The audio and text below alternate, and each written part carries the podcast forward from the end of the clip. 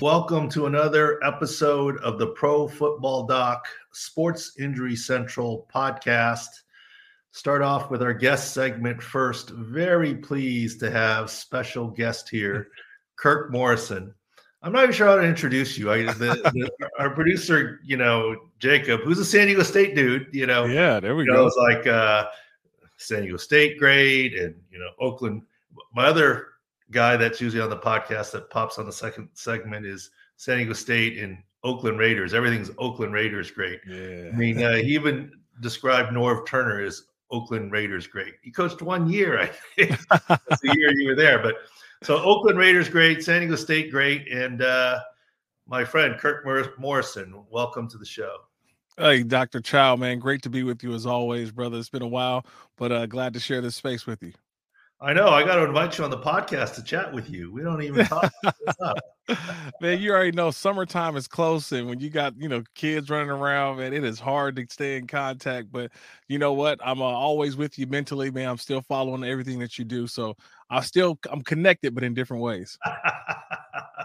yeah, always, uh, always uh, connected. But when they sent me the stuff and all the stats, I was like, look, I knew I was old, but boy, we're all getting old. yeah, we're getting there, man. But you know what? It's been a long time. We've seen a lot.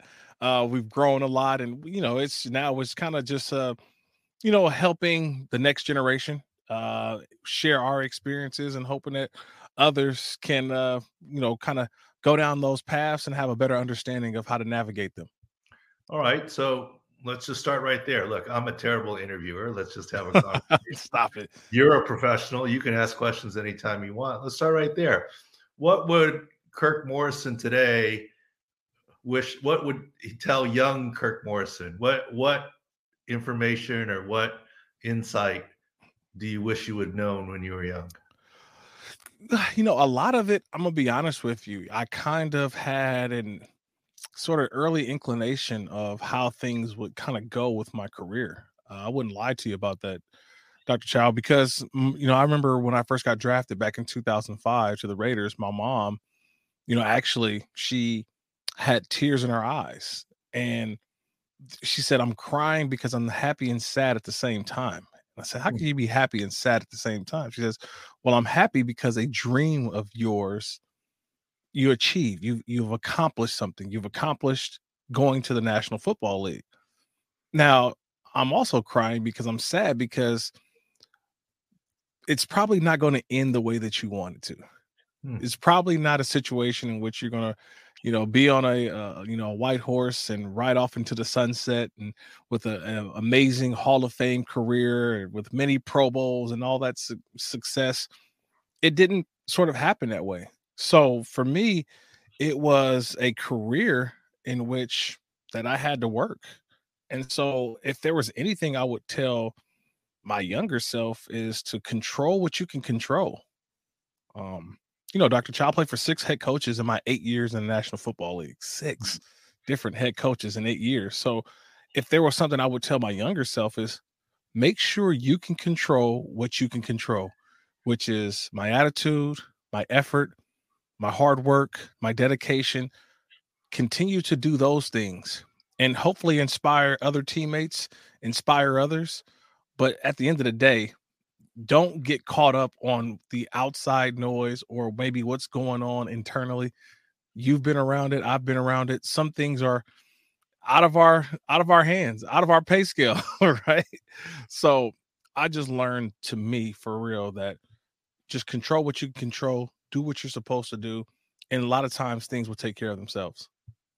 Well, that's good advice. I think in life in general, and and look, in my time in the league, I said all the time, that's not my above my pay scale. I had a GM exactly tell me once, uh, you know, uh, I'd give a bad grade on a draft prospect or something, medical grade. Yeah, but he's good. We want to sign him, like draft him. Like, go ahead. I'm just giving you, I'm just giving you his medical 40 time, Correct. and it's not that fast. If right. you think he's got game speed, by all means.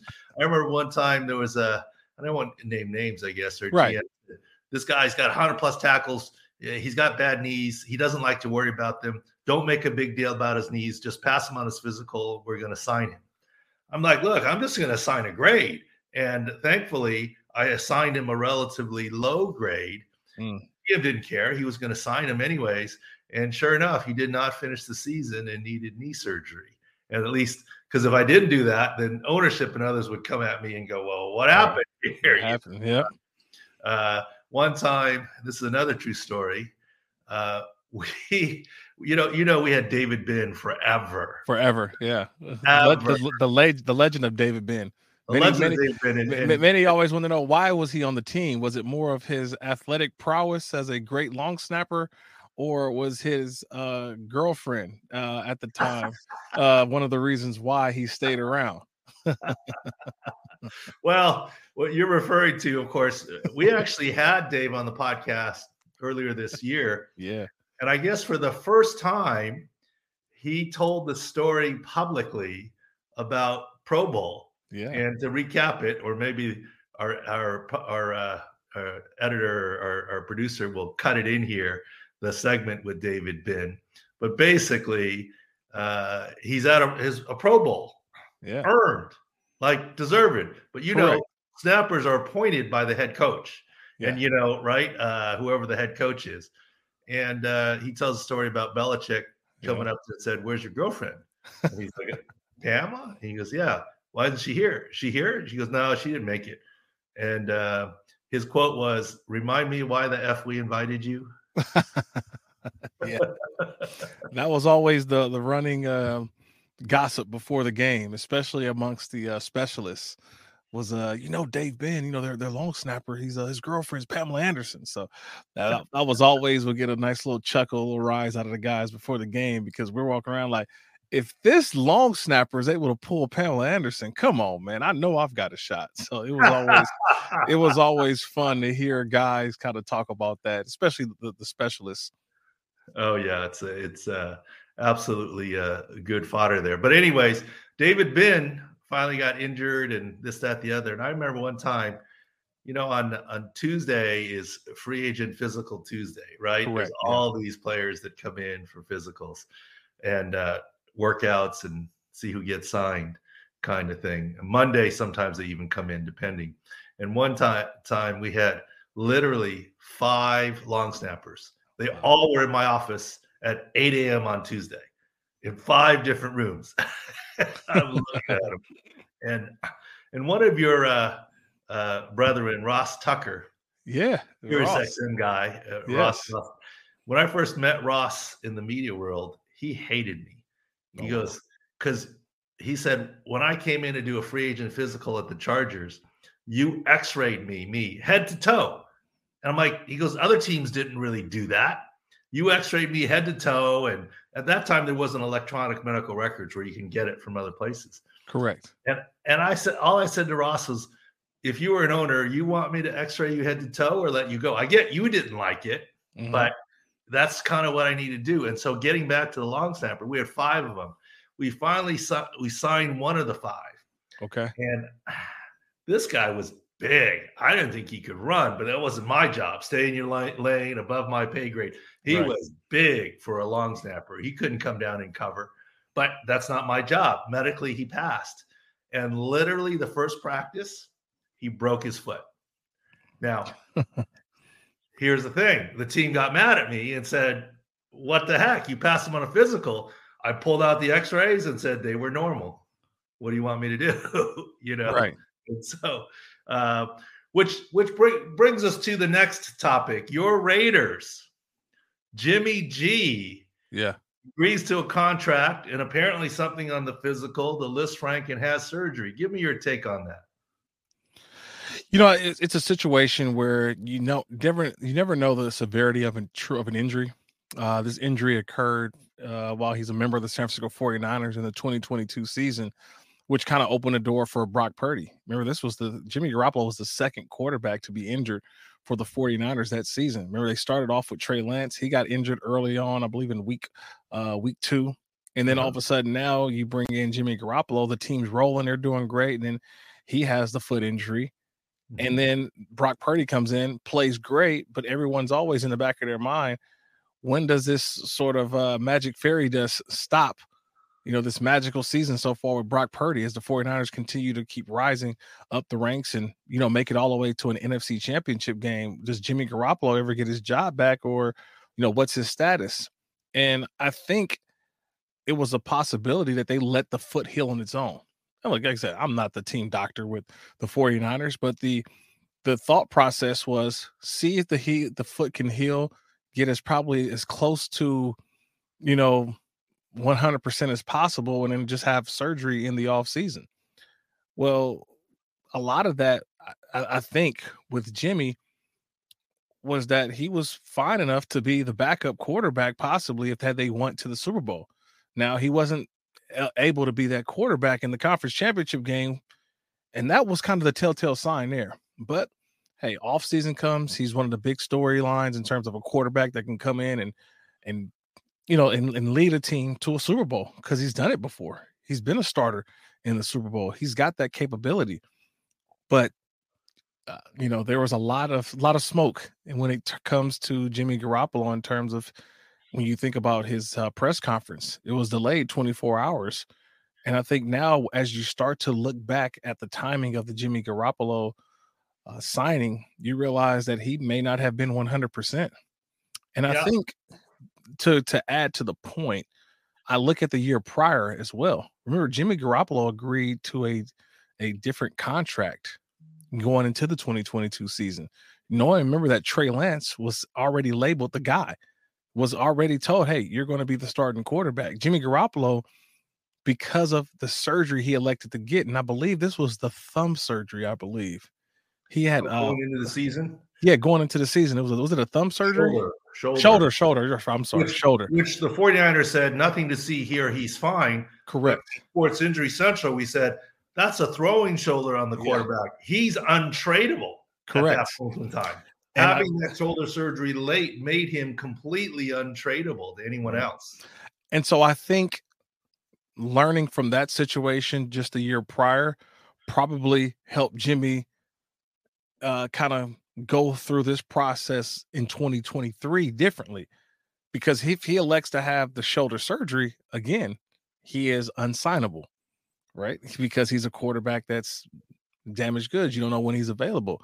But because they delayed the surgery or they said, oh, he'll be fine, then he now, in a short window period of time, you have to sign sight unseen. Okay, you remember before where you remember how free agency used to be, man. Back, back, back. I keep, I can't believe I'm already saying back in the day, but you remember it was a free for all, and you uh, agreed to terms. And very rarely did you see guys flunk a physical.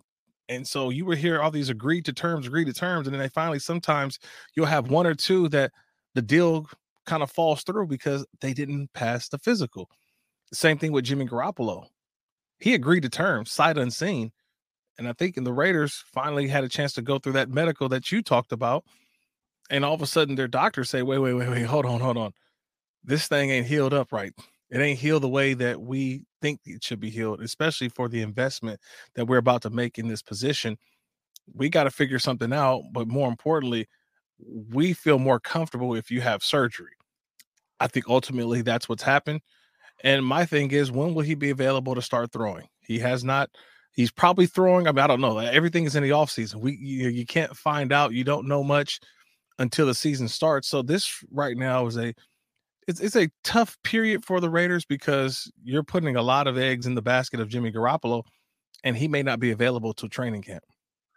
Well, you're absolutely right, and and here's my take on it. First of all, I think it's already it's a big enough. The bad news is this is a big deal to me that he's not available for OTAs. Right. Look, uh, people made a big deal about Aaron Rodgers not being at OTAs for Green Bay. Correct. But Aaron Rodgers said, Well, I know the system. Okay, Jimmy G knows the system. It's Josh McDaniels, but he doesn't know the other players, and the other players don't know him. And this is why Aaron Rodgers is smartly in OTAs in New York. Look, when Tom Brady went down to Tampa during the COVID years, he quote gathered people in the park on his own and did right. all sorts of things, right? Because right. he knew the importance of getting to know his personnel. Correct. And uh, this is something that is going to be hard for the Raiders to do. I mean, Jimmy G may know the Oakland Raiders or Oakland, the Las Vegas Raiders system, right. where I go, um, because it's Josh McDaniels and it's New England Patriots. But there are tweaks to every system, and, and you got to get to know your personnel around you in terms of routes, but also linemen, you know, how you step up and what you do and cadences and and protection calls and and and different things and audibles. So I think that's probably a big deal. But here's the other part of the physical thing that that I would say the good news and the bad news. Uh, first of all, side note, the 49ers, I've always said, have been very honest with injuries. Right. And now I got to say, coach speak is everywhere, right? And, Correct. Uh, and I don't begrudge a coach or an organization to spin the truth. That's what right. they do. They're not lying. They're just, you know, they want to tell it their way to their advantage. And there's nothing wrong with that. This whole Jimmy G, nothing to see here with his shoulder before last season, can't be. Correct. And this time, and the and the whole Brock Purdy, it's not a Tommy John. Well, the ulnar collateral ligament is the Tommy John ligament. right. Okay, it may not be the formal Tommy John reconstruction, but it's still surgery on the Tommy John ligament. Right. And they think he's going to be fine, but there's no way that you can guarantee it. And that's why I said there's no guarantee he's going to be ready week one. That's like judging the success of a Raiders draft right the night after you you draft it. You can't. You, you can't do that. Yeah. And then this one now, it was a Lisfranc, then it wasn't a Lisfranc. It was Lisfranc, he needed surgery, then it wasn't Lisfranc, and he didn't need surgery. And now, by the contract that he signed with the Raiders itself, is a list Lisfranc, middle cuneiform, medial cuneiform, second metatarsal. That is the list Lisfranc joint, the mid- wow. joint. So is it the classic list Lisfranc? Maybe, maybe not. But it clearly is the list Lisfranc joint. Right. But here's the other takeaway that I haven't said before that I thought about and found interesting. I don't know exactly, maybe you do, the, the contract status of Jimmy G when he was released by the 49ers.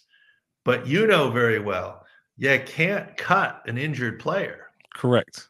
So if Jimmy G actually thought he wouldn't play for the Las Vegas Raiders, I almost said it again, Oakland.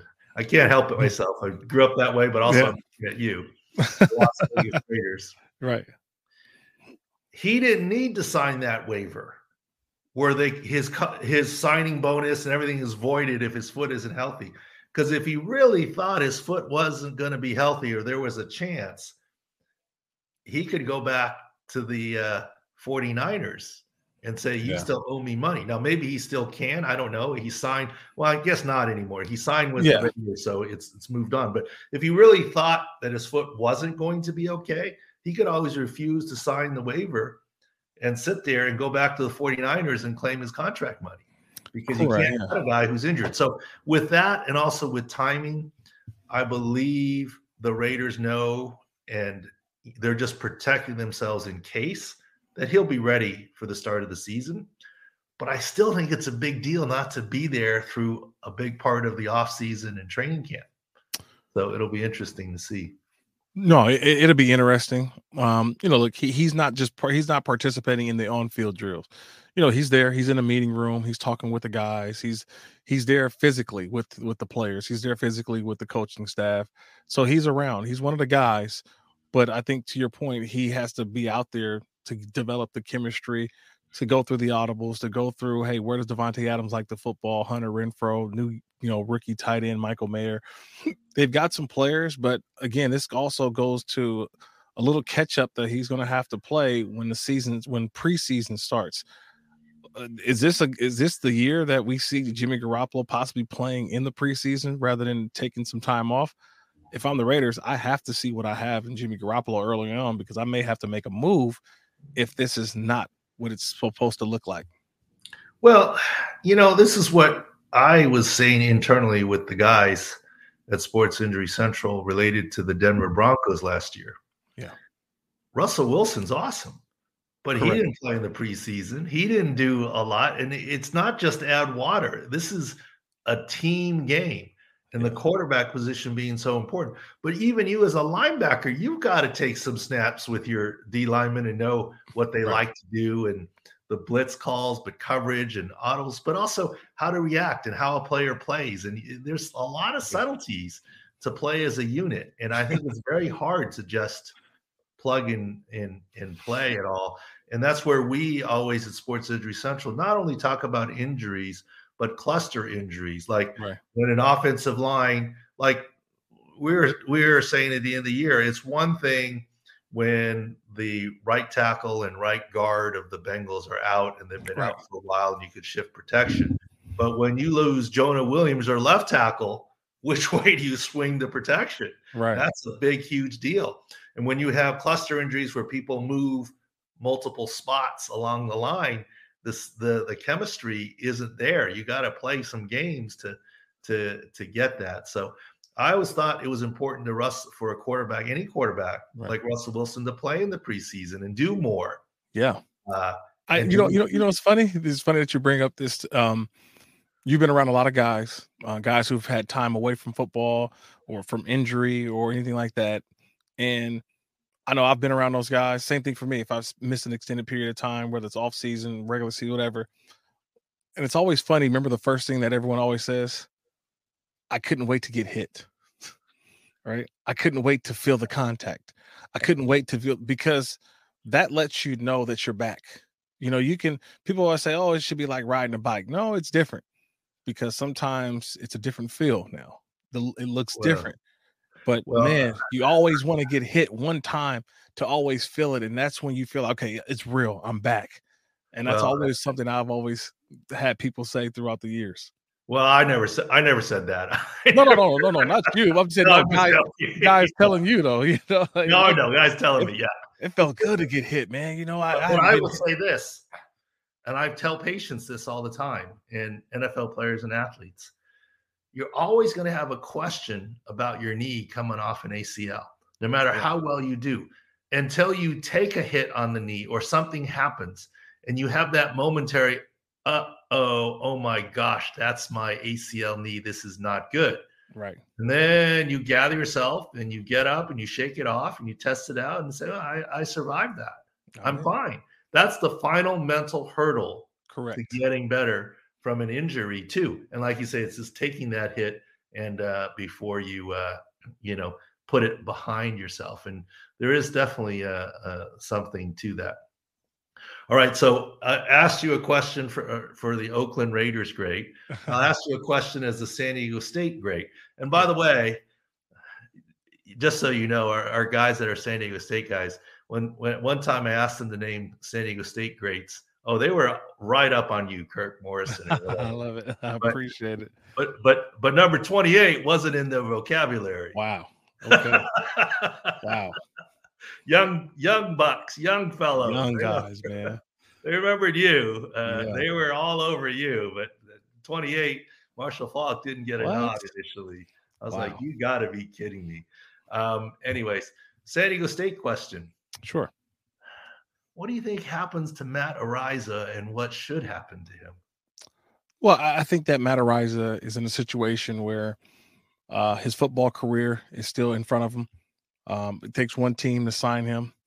The one thing that Matt Araiza is really good at what he does uh, punting the football, kicking field goals.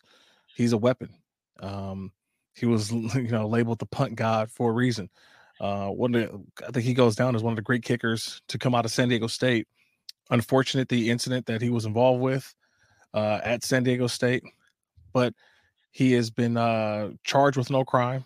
Now there is a civil suit that's uh, pending, but he, the investigations have found him uh, to be, you know, not you know innocent of uh, all charges, and so I think that that gives a team, um, you know, a little time to sit down, look at their roster, and say, "Can Matt Araiza help us? Are we willing to take sometimes the the public backlash on bringing a guy in like this?"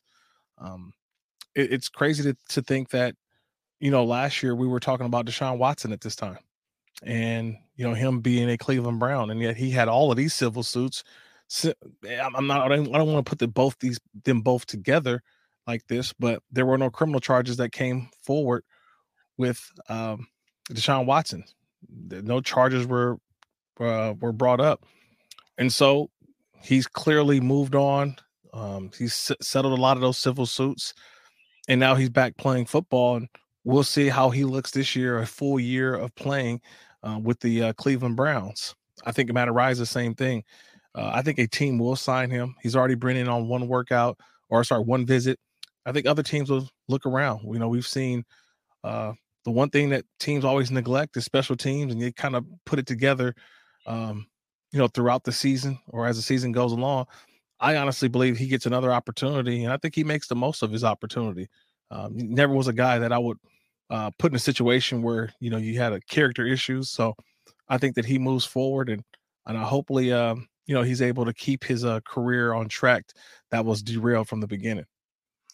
Yeah, I mean, uh, yeah, and, and you're right. Not only was he not proven guilty, he didn't even have to be proven innocent. There were never right. charges filed. Yeah, nothing was filed. yeah, there's a civil case, and of course, anything can look bad in a civil case. And I'm not taking sides on the case, but clearly, right. clearly. there's no criminal charges happening.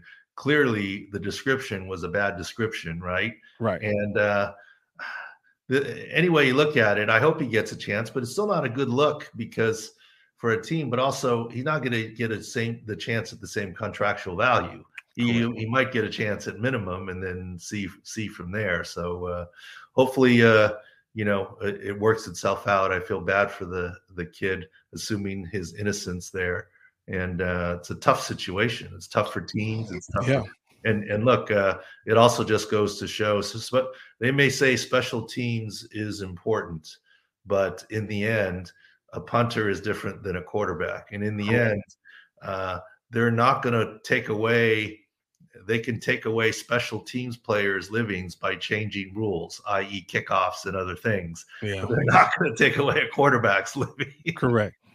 yeah. By changing the rules. I mean, it's, uh, it's, they're going to only protect them because that's what drives the league, right? Uh, it does. QBs. Yeah. But, you know, like we, I hope for the best for him. I, um, you know, definitely want to see him compete in the National Football League. I mean, won numerous awards in college, and I just hope he gets that opportunity uh, in the NFL. So I think he uh, he deserves it, and um, hopefully uh, use this sort of as a as a as a redemption comeback story um, for a guy that never really had his career even start. Well, you know, I think you know media and information fools a lot of people. Even I kind of got fooled when you start hearing some of the stories about that, I was like, this is not good. And, Correct. and, and quite honestly, I talking to some of my guys was internally faulting San Diego State because I said, you still promoted, you knew there was all this going on in the background, yet you still promoted him for all these punter awards. If you knew it was going in the background, okay, you're going to wait for charges or the police, that's fine, but you probably shouldn't promote him as part of the thing. But as I always say, when something, and that didn't make sense to me why San Diego State would do that. But I would say this, and I say this all the time medically when something doesn't make sense, it's just because we don't know all the information. Absolutely. When Jimmy Garoppolo's delay of the contract it didn't make sense, it did make sense. It just yeah. didn't to us because we didn't, didn't know. have the information. And yep. in the San Diego State case, I think it's conceivable they knew how the facts were going to come out. And therefore, right. they said, why penalize the kid? Let's promote him for the punter awards. They sort of knew, or the police would whisper. And you know that. I mean, San Diego State is not the San Diego Chargers, is not the Las Vegas Raiders, but there's a reason the director of security for pretty much every NFL team is a recent former high-ranking mm, police official. Officer, yeah, always. Right? There's a yeah. reason why, like, right. like, like people say Las Vegas, the Raiders, and you know it's a bad thing. They're in Vegas. Let me tell you, the director of security for the Las Vegas Raiders knows where every everybody is at every club or casino yeah. in town because of all the cameras and because of all the sources and different things. They that's their job to kind of yep. keep tabs on people. They actually know and yeah. I would imagine San Diego State probably had some intel somewhere along the road indicating where this was going to maybe end up. And that's why they did what they did in promoting the kid. And so another, another case of things make sense in the end, if you don't think they do, there's usually a reason. Like if you're thinking there's no reason, it doesn't make sense that DeAndre Hopkins is getting released by the Cardinals. Oh, it does. It just you mm-hmm. haven't heard all of the reasons yet. Correct. You're right. Cap or otherwise. There's something about it all. What else you want to talk about, Kirk? I mean, we can catch up. Anything you want to do? Uh, no, that's about it, man. I'm just, you know, enjoying this time as we get ready for a season. I think it's going to be one in which uh, I look forward to because I think just a loaded AFC. Um, it's so many good quarterbacks uh, from, you know, I think the AFC West now, Russell Wilson with Sean Payton now. What does that look like? Justin Herbert and the weapons that he has with, in, in with the Chargers. Obviously, Patrick Mahomes speaks for himself. Um, you know, you look at Trevor Lawrence in year three, you know, that's the biggest jump I've always said for a quarterback is year three. Uh, you look at, uh, you know, obviously the Houston Texans drafting CJ Stroud. So is that's a young up and coming team. Man, the gauntlet of the AFC North is going to be fun. It is going to be fun. Deshaun Watson, Lamar Jackson, Joe Burrow, right? These is this this is going to be one of those epic, I think, conferences this year even Kenny Pickett with the Steelers. I mean, Steelers, I think, they're a much better team. And you already mentioned Aaron Rodgers earlier. You know, he in with the Jets, Tua with the Dolphins. I feel like Bill O'Brien joining or rejoining the Patriots as their offensive coordinator. I don't put anything past New England and Bill Belichick, right? And then Buffalo and Josh Allen. And who knows, do they acquire DeAndre Hopkins? That AFC is going to be a gauntlet. And then on the uh, in the NFC side, I really like the Cowboys this year doing something, making some noise. I think that they've been through a lot, and but they're a really good football team. Does Jalen Hurts take a new step after being the richest contract in history for five minutes in the NFL until Lamar Jackson surpasses him? Um, you know, my former college teammate at San Diego State, can Kevin O'Connell, the head coach of the Minnesota Vikings, can they repeat as champions in the NFC North? Or Dan Campbell and the Detroit Lions take over that division now that Aaron Rodgers has exited stage left, and we get a full dose of Jordan Love this year, man. So it is just storyline after storyline. I, I literally, I, I'm, I'm excited. I can't wait. I, I really can. I mean, Derek Carr, you mentioned Raiders earlier. He's now going to be with the New Orleans Saints. Is he's the best quarterback in that division? So could the Saints find their way into the playoffs and be a true contender, you know, this year in the NFL? Absolutely. So and you mentioned Trevor Lawrence. Not only is yeah. it his third year, it's his second year in the same system. Correct. Another jump, right? It's another jump. Yeah. You know, I've always said so, people the biggest jump in the NFL is not year one to year two. The biggest jump, I think, for a lot of players is year two to year three. Yeah. Because the game actually slows down. And if you actually have the same coaching staff and terminology, slows down even more because now you know what the calls, you know what they expect. Uh, and I always say now you've become an upperclassman in the NFL too, right? The third year is like you become the upperclassman. You know? you're, you're on the other side of the hump. You're on the other side now. So you mentioned a lot of teams that could go somewhere. Which teams aren't don't have a chance? Well, I think Arizona Cardinals. I mean, right now with the quarterback situation, you could speak more on the Kyler Murray. I mean, the true timeline of that injury, and even still, you know, you mentioned getting hit on that knee. Well, you know, one of the biggest attributes for Kyler Murray is his ability to run and make plays and improvise. That will be slowed down a bit with the injury at first because you may want to be a pocket passer, which takes away from that ability to improvise and, and, get the ball down the field. So that's a team I'm looking at. I mean, look, I'm looking at Houston not because they're a bad team, but because they're going to be young. You know, they've got a young quarterback but they're going to be they're going to be fiery. They're going to be ready to go. Ah, Indianapolis. I mean, they're kind of hit or miss. Are you banking all of it on Anthony Richardson in year one, or is this a process that they understand they may take some lumps this year? The NFC South. Whoa, that is going to be. Whew. The Tampa Bay Buccaneers, the first year after Tom Brady, what does that look like now? That is not going to be a a fun division. Carolina, I mean, I mean, a fun team to look at. I think Carolina and, and you know the number one overall pick, Bryce Young. They've got some pieces, but can they truly contend? Right. Mm-hmm. So there's some teams that if you look around the league, you know, even Washington, how much do you believe in Sam Howell? A lot of teams who you say, I, I they can be good, but if they're you know a bottom feeder or two, I just wouldn't be surprised. And so I think when it comes down to it, it's the teams that don't have a true, legitimate, legitimate quarterback. It's a it's a lot of hey, we got a lot of faith in this guy, but it, it's nothing that to where you say, you know what, I'm, I'm, I'm gonna put up the mortgage on the house for this one. I, I I don't see that confidence in some of those players, and I think that's why, you know, I don't have confidence, you know, saying that this is a team that can take it to the next step. All right, final question for you. All right. Your old quarterback, Kevin O'Connell, calls Yeah. Morrison. I need you as a coach. You're inspirational. I need help on the defensive side. Do you answer the call? oh man, that's a tough one. Um, that is a tough one. I would have to ask my wife about that one. if Oh, she says go do, yeah, if she says go do it, go do it. Because I got some young ones. You know, we got the young kids, so it's always hard to want to leave the family to go out and do it. And I know the life of a coach. Um, I feel like I do have a passion to coach, but I also have a passion for what I'm doing now. You know, so explaining the game and commentating. So I'm coaching, but doing it a little bit different way of doing uh, of coaching, but also being able to have a little bit more time with the family. So I would answer the call and I would see what I can do, and I may just be one of those uh, training camp interns, right? you know how it is. You, you come for training camp and you may stop through in and out during the season. You may mentor a player here throughout the season. So I'll definitely be up for that though. Gotcha. Well, you know, Kirk, I know you well enough that uh, you're going to succeed in whatever you do, whether it was at San that. Diego State, whether it was the Oakland Raiders or, you know, Jacksonville or media stuff, or if you get into coaching or being a dad. So, whatever you want to do, I'm sure you'll be uh, great with it all. Now, I guess final final is Oakland native. Yeah. Raiders are now in Vegas and the Correct. A's are heading to Vegas. Any thoughts there?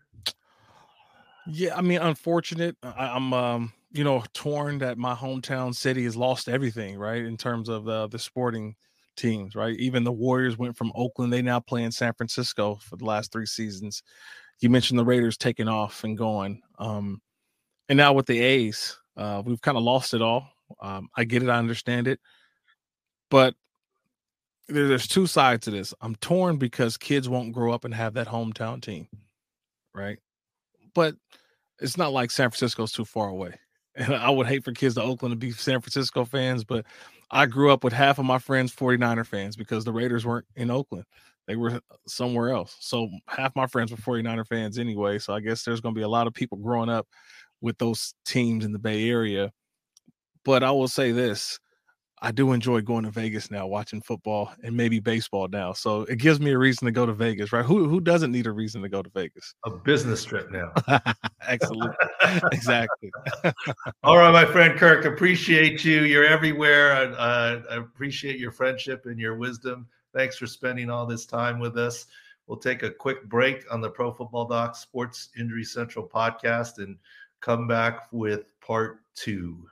All right, welcome back to part two of this week's Pro Football Doc podcast, uh, Sports Injury Central podcast. Uh, Kirk Morrison, good guest. Look, I was surprised you guys, Mr. San Diego State people, didn't jump on San Diego State hero in that part of the podcast. I mean, for Taylor, it's a double whammy. Oakland Raider a great. little bit before time, but Aztec double great. Uh, you guys probably didn't even know who he was, though. He's not Marshall Faulk, right? You should have known him in Oakland if you didn't know him at San Diego State. I knew him in Oakland because he was part of the years where we were terrible, which is when I watched the most, which is weird. So I do remember him. All good. No, Kirk's a good dude. Wait, Um, Norv Turner, Art Art Spellman, Lane Kiffin, something like that. Art Shell. All his Art head Shell. coaches. I, I didn't realize he played for six Art different Shell, head yeah, yeah. coaches in eight seasons. That's that's a lot. They were going through a lot those years. So That's a lot. Um, all right. Uh, part two of the podcast. We got a lot, a lot of different things going on, even football things and non-football things. Uh, I don't know. You want to talk about all the optimism of Breece Hall, or baseball injuries, or basketball? Where do you want to go? Yeah, we, we covered Breece Hall uh, during OTAs and stuff, but it was funny to hear uh, Robert Saleh give his miles per hour. He's uh, he's going 22 miles an hour, as as mean? it echoes in my ear that uh, straight running is never an issue with the ACL. All right. Straight line so- running is not the problem. All right, let's chat a bit about Breece Hall. I love the optimism on Breece Hall. I love that Robert Saleh is optimistic. I love that he's saying he's hoping, expecting, or op- optimistic week one. I love the fact that he's saying he's hitting 22 miles an hour on the GPS. Doesn't mean anything in terms of an ACL recovery. And here's why it's about cutting and deceleration to gain yards. It's not straight line running. What I want to see video of is Breece Hall straight line running at high speeds. And I believe he can do that. And that's awesome. But I'll bet it takes him 30 yards to slow down as opposed to everyone else stopping on a dime. That's what happens. And you don't want your head coach being pessimistic. Oh, well, we'll see. I don't think he's going to be there. Look, spring you know, hope springs eternal, right? And this is spring for football. Mm-hmm. And it's good to have optimism. But as we talked about with Michael Fabiano last week, the ADPs are still overrated in terms of what's happening with Breece Hall. I hope I'm wrong, but high end speed doesn't mean anything. You guys remember the uh, Odell Beckham chat we had years ago, and he was running really f- fast on the treadmill and uh, Odell and I said, looks great, but it's about deceleration and cutting. This is straight line running. And I said, and the video looks sped up. And he came back with, the video is not sped up. All I mean is, if you record it on an iPhone and put it on Twitter or an Android, you know, the speeds vary a little bit. Not that he was doctoring purposely the video, but he agreed he's not there yet in acceleration and uh, deceleration and cutting. And what happened? That was ahead of the year that he was with the Browns and got traded to the Rams. Kind of like we said, his start of the season was going to be rough. It was very rough in Cleveland. And then by the end of the year, with the LA Rams, he won a Super Bowl and it was pretty good. Now, was that all Matt Stafford versus Baker Mayfield? No. Was it all Sean McVay's scheme versus Cleveland Brown scheme? No. Some of it was Beckham's knee getting into better shape. Same for Breece Hall. Maybe he's going to be ready week one. Maybe he's going to suit up week one. Uh, but I'll bet you he's going to have better games later in the season than early. So good to have optimism, not trying to destroy the Jets' hopes and dreams. But there's no way that he's going to be 100% week one maybe he'll be on the football field. Remember, we always say 85% is a good week in the NFL. Now, more so 85% come week eight and week 12 than week one, but we'll see. There's a lot of time and uh, good to hear positive reports. I guarantee you, you never hear negative reports. You only hear positive reports. So uh, there's those. Those are some Breece Hall thoughts, and yeah, we'll upgrade his SIC score as we go along. Uh, as we get closer to the season because we'll look at video and see if he looks better. So far, I haven't seen any. And if you guys do or anyone does, show me. Well, speaking of ADPs, another running back too is Javonte Williams yep. going in the fourth round, fifth round in some fantasy leagues. That's like you said, overrated. I don't know if they're understanding like the Breece Hall stuff. Like he may play week one, he may not, but you're getting about week well, seven weeks of not great Breece Hall and not great Javonte Williams. So it's like you said, it's they're too high, both of them. They're both in the same line of thought right now. Well, in our opinion, and and you know, honestly, uh, our best feature on Sick Picks has probably been futures, team futures, and player individual uh, totals, over under yardage, etc. We were what uh, 17 and eight, and there was some plus money numbers in there too. So it was better than that uh, SIC Picks, and we got to start looking at that um, because some of those numbers are out uh, we'll start yeah, looking at they that. are they're starting to leak out yeah and and the key is to jump on now before they move. Numbers move. Yep. Absolutely. All right. So Breece Hall not being pessimistic. Oh and Aaron uh, Rodgers calf. Okay. He's got a calf. They'll take their time. It's fine. Look uh, can he be back out on the practice field later this week? Maybe. But you know he's not scrambling.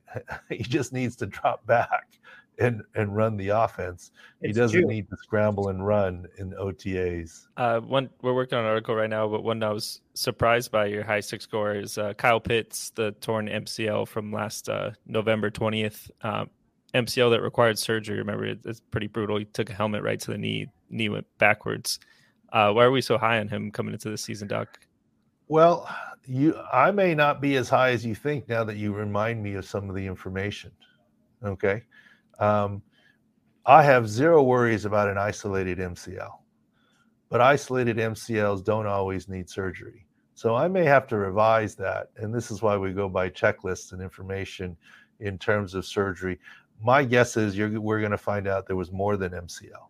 And if that's the case, we may revise what a SIC score.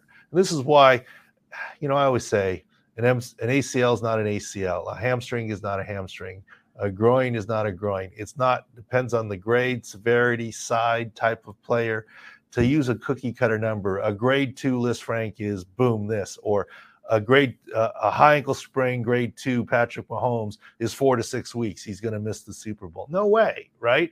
It's just different on different people, and that's really what we're all about, right, guys? I mean, injury analysis as opposed to injury reporting, but the injury analysis is from pro sports team doctors who have worked with these players and been in the room, not a cookie cutter. Here's the algorithm, here's the report. We take it as gospel and we apply this algorithm that's taken as gospel. That's true for the masses. If you have 100 MCL sprains, grade twos are this long. That's true. But in this case, on this player, on this side, on this team, and really, is it a grade two or is it not based on video and peripheral information? My suspicion on Kyle Pitts is it's more than an isolated MCL. Why did he have surgery? So we should go back and look at all of that. And uh, maybe I jumped the gun because I forgot that he had surgery. So all that an error. That's an interesting one. He's the the polarizing fantasy uh, opinion guy. So well, well let's take a look at it. Let's let's gather the data uh, and see because uh, you know me. You guys you guys got to keep me on track. I can't remember every all this little stuff we're having your brain too into uh, basketball and sleeper picks because uh, everyone that's been following us on Twitter, we're doing a sleeper picks promo. You sign up, first time depositors get a hundred dollar match. So uh, we've been dipping into some of the props on that one. Done pretty well for game six and seven. I think we went five and one. No, you guys have done great. The team has done great. You guys hit the uh, three uh, way parlay for game six, and we're two out of three for game seven. Didn't hit it, and these are all injury based picks where the lines are an anomaly, so to speak. And uh, I think it's a, a good strength of uh, SIC score. You guys educated me. I'm not a gambling guy. I told you I don't gamble. I don't have a, a gambling account. I'm in California, but sleeper picks, underdog, prize picks, they're all legal in California. They're legal in most states. And it's a fantasy DFS formulation, which makes it legal for uh, to win money, right? Uh, you can wager real money and get matches. And and uh, listeners here, go to uh, Sports Center Central. You'll see the promos. Sleeper will match you hundred dollars. Use the code SIC and uh, follow along. We'll we'll walk you through the site. Will walk you through some of the better plays, especially when uh, a sleeper or, or underdog offers a uh, a promo where you know they they alter the line so basically they're giving you one leg of the parlay and you can just pick two others and get three leg parlay money uh, kind of deal they had a uh, Tatum uh, promo earlier. Remember, it was a, a, half a point, and that was the night we hit uh, three and a, three out of three. So you would have, if you would have put him with the three with the Tatum, you would have had four. That would have been, yeah, like you said. Oh, you didn't even take the Tatum one. You took three on your own. Yeah, so that's what because you don't want to take Tatum's automatic. That's like a throw. You know, you're giving they're giving it to more than a point, right? All so, right, so four for four. Yeah, what was his? That's an expert pick. Point scored that day or something. Yeah. yeah. it's too bad his ankle yeah. hampered him, uh, but I still think the Heat would have won. And uh, Tyler yeah, Herro, you can get the latest uh, insight on Tyler Herro at the top of site. Yep, we put out a video, an article on him. It'd be interesting to see when when he returns, but I'm sure we'll be all over a prop when they put that up. Yeah, he'll return, and I don't think there's going to be any minutes restrictions. I think he's going to be good to go. Uh, I always thought at least six weeks seemed like a high number. He's approaching six weeks and about ready to come back. So I guess that's at least six weeks. I think there was a there was a chance for earlier, but he will play in these NBA finals. What game is the question? And uh, I think sooner than people think. Yeah, because game three seems like a too far in. I think we've been very optimistic on his chances to play, and we even thought there's a slight, slight chance he could return seven. So three seems really bad because there's a chance that they could be down 2-0 by the chance he returns. So I don't really like when I first saw um I think Chris Haynes from Yahoo um said that. I just don't I think like you said I I'm I would think he comes earlier, right? I don't like the fact that they there's a chance that he comes back when they're down 2-0 already. I mean Tyler Herro is a shooter. Yes. Very good shoot. One. Unless yeah. unless for some reason the hand still bothers him for shooting. It's is he going to reach in and play defense? That's when he's going to aggravate it. But he's a shooter. I think he's he never shoot. done that before, the defensive part. So I mean, he's yeah. a 20 point scorer and he can cut, shoot, he can drive, make threes. So like you said, it's all on that side. So yeah. they wouldn't, yeah. Like you said, is it more of a rotation or rust for why they wouldn't put him back to the rotation? Because they they're doing well with what they have right now, right? So, well, I, I think it's a coaching decision, is the bottom yeah. line, right? And um, Tyler Herro Rust upset. I mean, obviously the Heat have done well without him with the current rotation. Right. So maybe there's a reason to keep it as is. Ran into an interesting baseball injury too, Doc. Uh, we ran by uh, uh, Eduardo Rodriguez, left-handed pitcher for the Tigers, uh, had a left index finger A4 pulley. I don't know, bunch of bunch of jumble to me, but seems seems significant. I mean, people get a blister on their index finger and they can't pitch for a week. So, what's, what's the read on that? Let's talk about the Detroit Lions and their injury reporting. Tigers, the Tigers. Fantastic. I wish every team would do that. As we pull up their injury report here, they give great detail here. I mean, not only do they say left index finger, and he's a left handed pitcher, not mm-hmm. only do they say pulley injury, they say pulley rupture, and they name the pulley A4. There yep. are eight different pulleys, and they were so specific. They said A4 rupture, compared to let's say a Houston Astros injury report would be upper body at best, right? I mean, it's amazing. Left finger discomfort. Yeah. It's like good laziness, right? It's like instead of making their own media report, they just copied the doctor's notes, maybe. Like that's what I would do. That's I feel like it's like good laziness. Well, look, don't I'm not hating on the Astros or Dusty Baker. Okay. You guys know know Dusty a little bit, this, that, the other, but mm-hmm. that's just their style. They don't want to say anything and the Detroit Lions, Tigers, boom, they give it, you know, and there's no reason to think it's not accurate. I mean, when they're giving that much detail, and uh, it's just a different style. Uh, the Astros are on the other end of the spectrum. Look, uh, the Patriots and Bill Belichick are giving shit all the time, giving grief about their injury reporting. At press conferences, he says nothing and he legally puts anyone with any sort of injury as questionable. Yeah. If they're 99% playing, questionable. That's within the rules. Yep. They're not cheating the system. The Astros are within the rules, saying nothing. The Lion, the Detroit Tigers are within the rules, saying everything. But I have to applaud the Tigers for being so specific. I haven't seen that out of any other team. But in ter- terms of the actual injury, left index finger A4 pulley. This is a big deal. And I don't think anyone has really caught on to how big a deal this is. As you say, a blister will cost a pit, pitcher time. Look, this is the index finger. I'm no can you pitcher. show can you show where where's the A4 at? The A4 pulley. So this is on my right hand because I'm right-handed, but the A4 pulley is right here. And okay. there's eight pulleys. Two hmm. of them are important to prevent bowstringing. The pulley keeps the tendon. Look, when you bend your finger, the tendency is for the tendon to bow out away from your finger. The two tendons, sorry, the two pulleys that are important not trying to do anatomy lesson and I hate yes. pulling out models and pictures, but I'm sure yeah, yeah. producer will pull up a picture here to show where it is. The A4 pulley is in the middle phalanx and the two pulleys that are important to prevent bowstringing of the eight are A2 and A4. We don't have to worry about A2, but A4 is an important pulley to prevent bowstringing. If it's ruptured, he has a tendency to bowstring. At this point in time, this is a much bigger deal than anyone is making out of this. This is his index finger. And if you have bowstringing, not only does it affect your power, it changes your grip a little bit. Grip is everything for a pitcher.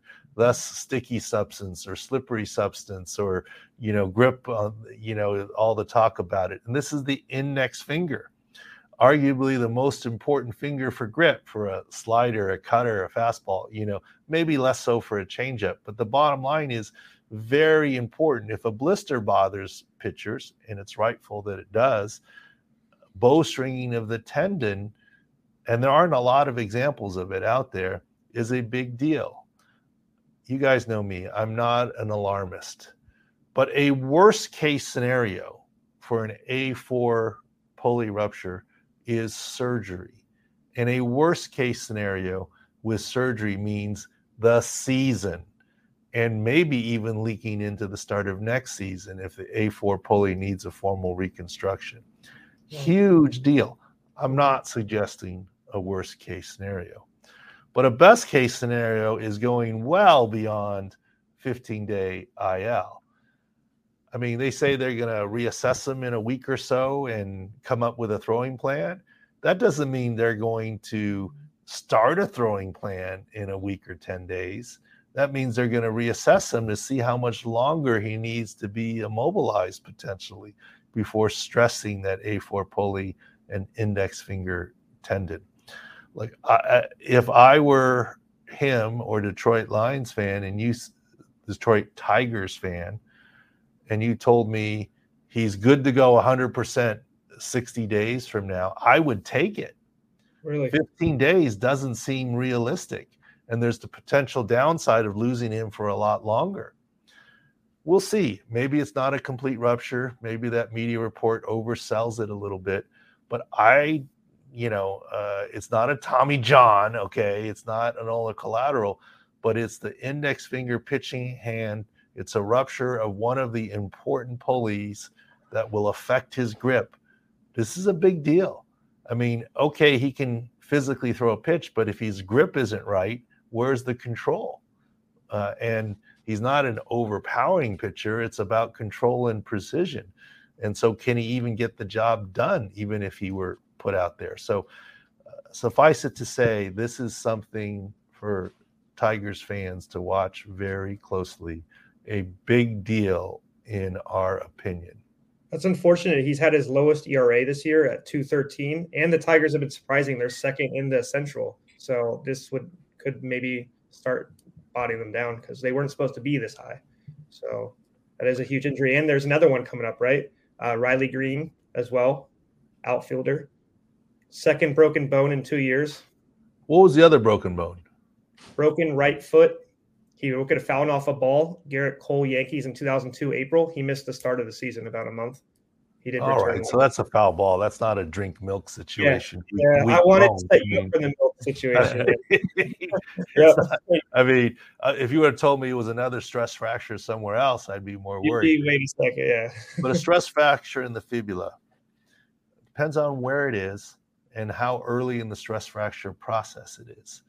I mean, worst case scenario, stress fractures can sometimes need surgery and bone grafting, assuming that's not the case because he's been playing up until this finding of the stress fracture. I would hope and assume it's mild, but let me tell you once again, stress fractures don't heal in days. They mm-hmm. heal in at least weeks and sometimes months. So you have to assume 10 day IL at least. And once again, hopefully can avoid 60. Stress fractures happen because of lack of blood flow in a certain area. The stress is higher on that area of bone. And uh, it's the healing is slower too. If you actually have a fracture with uh, hematoma bleeding and then callus formation, not to bore people, but it's healing with uh, with secondary intention, resolving callus and blood, and that actually is quicker than end-to-end bone growth. And mm-hmm. that's what happens in a stress fracture. Sure, he'll get a bone stimulator. He might get some other bone healing medication, uh, hopefully, and I doubt it. I doubt he'll need surgery, but hopefully he can be back in multiple weeks, not months. But it's not going to be days. Mm-hmm. All right. Uh, I think that about wraps it up. Beast of the week. I got in same division. Liam Hendriks, the uh, White Sox pitcher, making it back from stage four non-Hodgkin's lymphoma, I believe. Uh, just made his debut the other night, and he's uh, back with the team a little over five months, I think it was. Yeah. Um, Beast of the Week. Um, well, before we get fully to Beast of the Week, I actually have a surprise nominee for Beast of the Week. But okay. This morning I tweeted out something, and I'm surprised how many people. Did you guys know about the, the tax situation? I know about Florida's tax. I don't know about Texas. What about Florida's tax? There's no. I know that uh, I can. There's no uh, sales tax, so I can go get my school clothes there for free, and or like no tax, and then go back home. That's what I used to do every single summer. That's much I know about Florida taxes. well, I saw some media saying that Victor Wembanyama is going to save millions. Is lucky that the Spurs drafted him, or going to draft him, number one, right? And he's going to save. He's not going to have to pay income tax. Fake news. You always have to pay federal income tax, no matter what state that you're mm-hmm. in. Yep. And guess what? When Wembanyama plays the Clippers, the Lakers, the Warriors, the state of California is going to tax him. His when he plays the Knicks, the state yeah. of New York is going to tax him. Yep. When he plays the Nets, New York State is going to tax him. So it doesn't matter if you live in a no state income tax, whether Florida or Texas. When you go play, when the Texans play the 49ers or the Chargers or the Rams, that Texans player's paycheck that week is not the same as the previous week for a home game. Right. They withhold state income tax. You know, it's uh, literally professional athletes have athlete pro athlete accountants that literally file state income tax forms in like I don't know 15 different states depending on you know how many different players they play in. And for football, it's one seventeenth of your salary. The Texans player may say, Well, I only played there on Sunday, I worked the whole week.